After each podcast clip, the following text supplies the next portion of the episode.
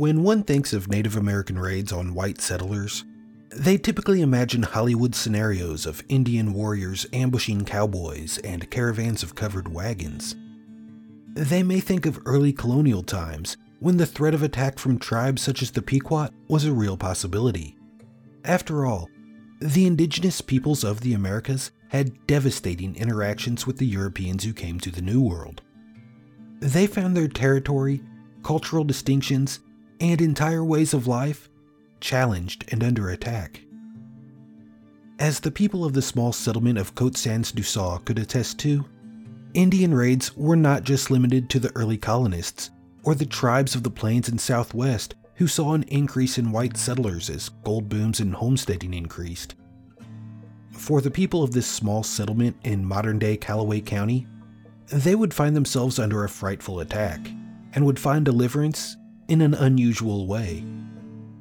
Join us as we examine Cote Sans Dessein, Native Americans, French settlers, their hostilities, and how they became a part of the Show Me.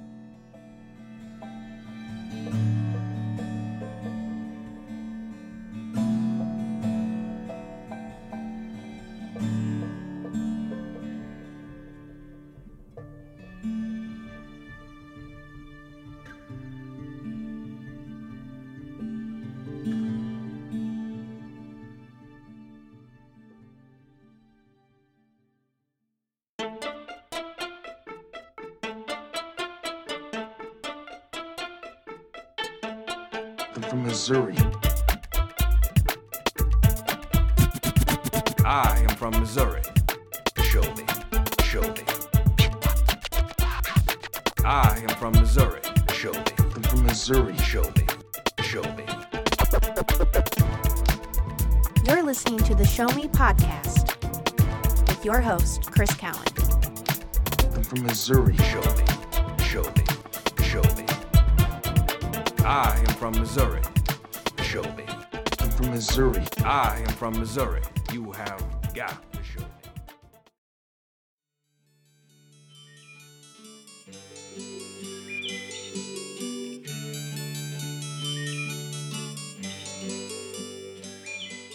Missouri was part of the Louisiana Purchase, sold by France to the United States in 1803. Even though it was no longer a territory of France, there remained French settlers in what would later become the state of Missouri. A few of these Frenchmen would establish a home along the northern banks of the Missouri River, near where the Missouri and the Osage rivers meet. There is debate upon when exactly the settlement of Cote Sans Dessein was founded, but it could be narrowed down to being founded between 1803 and 1812, with 1808 being the most probable of the years given. The village would draw its name from an unusual feature a lone hill that stood alone in the Missouri River bottoms. Cote Sans Dessein, being French for hill without design. Founded by Jean Baptiste Roy, it was at the time of the village's establishment the westernmost city of the Louisiana Territory, and thus the westernmost city under the control of the young United States. The site was selected due to the abundance of wildlife, making it a natural choice for French fur trappers and hunters. Deer, beaver, and black bear were plentiful and provided a money making resource for these early settlers, many of whom worked for the village's founder. Mountain lions and even buffalo were not unheard of in the region either, adding additional pelts that those early settlers could take. Even though the village had been settled and inhabited by the French, it remained in territory owned by the United States. So as America went to war, so too did the land that it held. This would be the case in the War of 1812, as numerous Native American tribes became allies of the British, such as the Sauk and Fox peoples. Although the war ended in early February of 1815, the end of the war either never reached the Sauk and Fox, or the Sauk and Fox simply didn't care. Because in April of that year, just months after the war officially ended with the signing of the treaty at Ghent, these allies of the British Empire would attack the French American settlement on the hill without design. Although the land was now owned by the United States of America, the lands had been traditionally hunted and inhabited by numerous tribes. Bands of the Sauk, Iowa, Osage, and Fox had called these lands home, and by allying with the British, they thought that the whites would flee the area and return east of the Mississippi. As we all know, that did not happen, and American encroachment on native lands would rapidly expand and reach the Pacific in relatively short order. But for the here and now, many of the tribes were upset that whites were still in the area. The Sauk and Fox, along with their allies in the Iowa, decided that something must be done and would choose Cote Sans Dessein as the place to do so. Cote Sans Dessein had two small forts. After all, small raids were not unheard of out on the frontier, so two blockhouse fortifications only made sense, not only to fight off raiders, but to serve as a deterrent to raiding in the first place. On April 4th, 1815, these two deterrents would have little effect as 200 Native American warriors approached the settlement that housed around 20 families. It must be remembered that this was decades before the Indian wars that made names like Custer, Crazy Horse, and Geronimo famous. In 1815, the United States was unable to send military personnel out to the frontier that was central Missouri settlers had to rely on themselves for their own protection, and they would soon find out that they would need all the protection that they could get.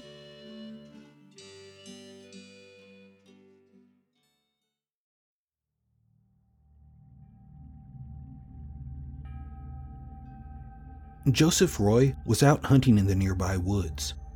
He scouted the forests for signs of life. Beaver pelts were always in demand, as their pelts were all the rage in fashion and could also be used as a trade good with friendly Native Americans.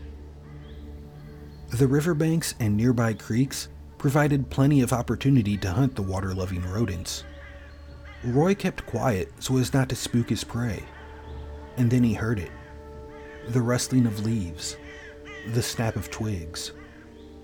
Roy approached the sounds expecting to collect a pelt at best, or at least fresh game to eat. Instead of approaching the game that he sought, he approached the Sauk war party and quickly retreated, hightailing it back to Cote Sans Dessein and alerting the village inhabitants. The men grabbed their rifles, knives, axes, and anything else that could be used as a weapon. The women, children, and slaves retreated to the two fortifications, the larger being Thibault's fort and the smaller being the Roy Fort. They made it to the forts just in time as the battle was soon underway.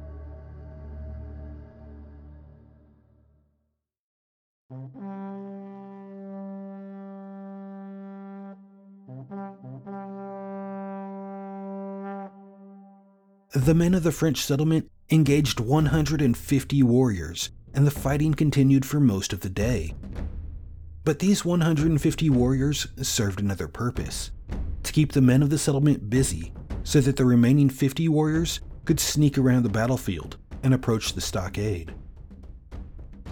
In the main skirmish, men on both sides were being wounded and dying. The Sauk, Fox, and Iowa were being hit with rifle fire, while arrows brought down French and American settlers. Captain Etienne Courcelle would be hit by the Native American advance and perish in the woods that surrounded the fort. Ultimately, the residents of Cote Sans Dessein were able to push back the Native American attackers. But the story that makes this not just a brief bit of Missouri's history to be delegated as a footnote, but instead a legend, involves those 50 warriors outside of the main skirmish at Roy's Fort. Louis Roy had remained in the small blockhouse. There are various myths about why he remained in the fort instead of joining the rest of the men fighting against the main skirmish. There are those who say that he was a coward, hiding from the fighting that went on around the outskirts of the village. Others claimed that he was in the blockhouse cleaning his rifle when the attack began. And there are also those who state that Luis was in the blockhouse because he could sense that something about the attack was amiss and he knew that the attacking Native Americans would attempt something like sneaking a smaller force into the stockade. The frontier that would become mid Missouri was no place for a coward.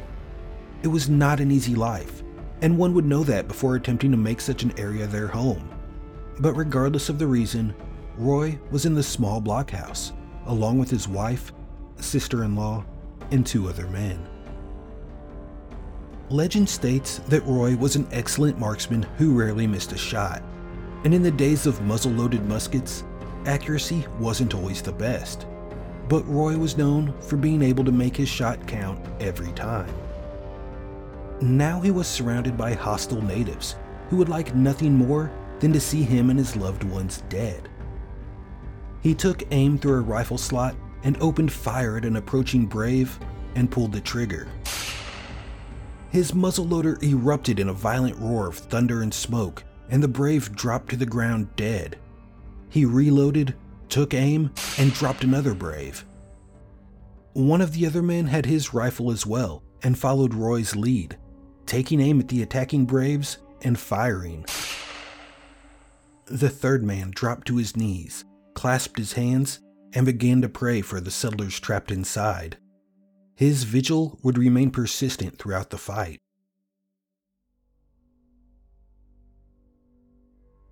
The two women that were sheltered in the small blockhouse with Roy were not content with cowering and letting the two men fight for their survival, and they remain as much of this tale as Louis Roy. They tore wadding and molded bullets for the French marksmen that continued wounding and killing the attacking warriors with every pull of the trigger. The Sauk, Fox, and Iowa were not so bold and foolish as to continue walking into musket fire just to die. They sought another method to kill the French settlers. They ignited the heads of their arrows and fired them at the blockhouse, where the arrows stuck into the wooden walls and thatched roof and lit the building on fire. The women grabbed a jug of milk and used the white liquid to douse the flames. Once more, the Native American warriors lit their arrows and fired, and once more, the blockhouse caught ablaze. Using what little water and other liquids they had, the women drenched the flames that threatened them. The Native Americans let loose another volley, and the shelter that held the settlers once again caught on fire. But the women had already used everything that they had on hand to quench the fires. All that remained was a bedpan that one woman quickly filled and used to extinguish the small fire before it could spread. Outside, the natives were growing frustrated. Three times they had lit the blockhouse on fire, and three times it had been put out. A fourth volley let loose and found its target, and once again, one of the women filled the bedpan and doused the flames. And then a fifth volley and a third pan of urine. People have often mentioned not having so much as a pot to pee in, but for the few settlers who had taken shelter in Roy's fort, they luckily had such a pot. The Sauk, Fox, and Iowa had had enough. The blockhouse would remain, and they would target another cabin in its place the cabin that served as a powder magazine. Their fiery missiles struck the cabin, lighting it afire, which shortly after exploded, killing multiple warriors in the process, and in true Hollywood action flick fashion, blasted several more into the waters of the Missouri River.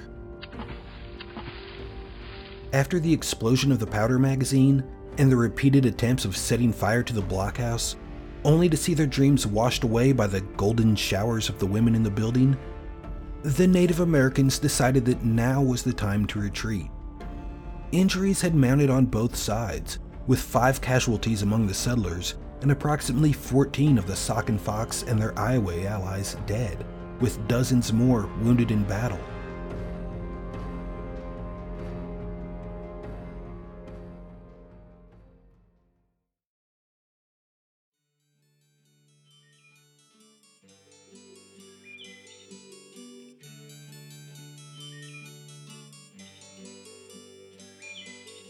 Sometime after the battle, Madame Roy, the wife of Louis Roy, who had doused the flames of the blockhouse with her urine, was presented with a silver plated bedpan engraved with her name and an account of her actions. The gift was presented in a humorous fashion by other residents who had survived the battle and was given in good nature.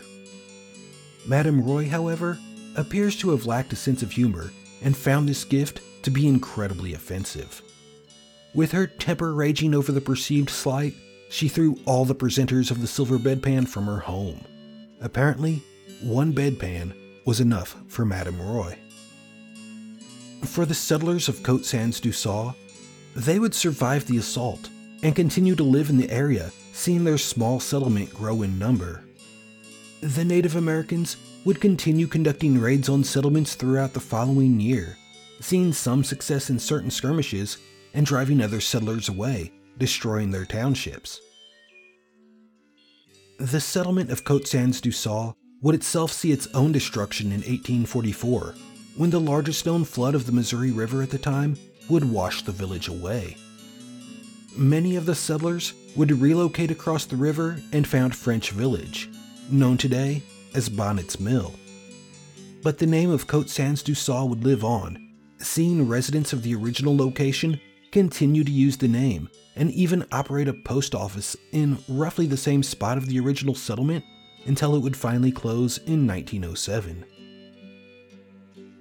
Cote Sans Dessein remains a largely forgotten part of our state's history, but being the site of a frontier battle of Native Americans would not be its only role to play in the shaping of our state. But that remains a tale for another episode. As for the battle at Cote Sans Dessein, the French and American settlers who lived there, and the Sauk, Fox, and Iowa, along with Madame Roy's bedpan, they would all become a part of the show me.